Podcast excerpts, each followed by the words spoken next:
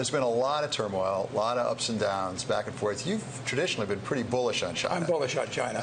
Has it any tempered your enthusiasm, the extent of the Chinese government intervention in the markets, both equity markets and FX markets? Not over time. I mean, this country has gone through, you know, a couple of world wars in the 20th century, the Great Depression, went through a civil war. I mean, we've had lots of ups and downs in this country, but overall, we've kept moving forward, and China will be the same way. So long-term, you're big on China.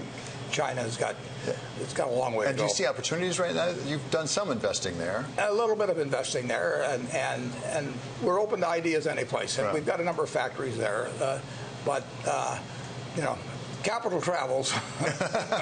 And expanding beyond China, to what extent, if any, are you concerned that there may be indications of a more global slowdown? I mean, you've got China slowing down.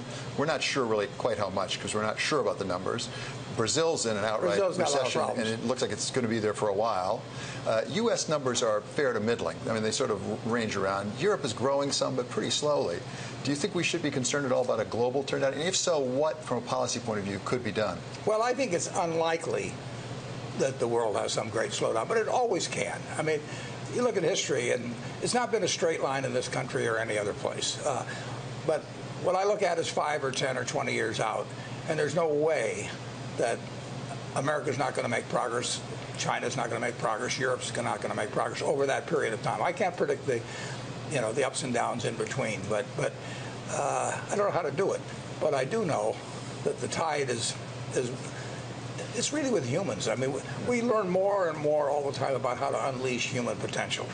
I mean, we're the same people we were 200 years ago, but look at how we're living compared to then. It was all inside, but rule of law, market system, equality of opportunity, none of which are perfect. Right. But as we push on those, the world moves forward.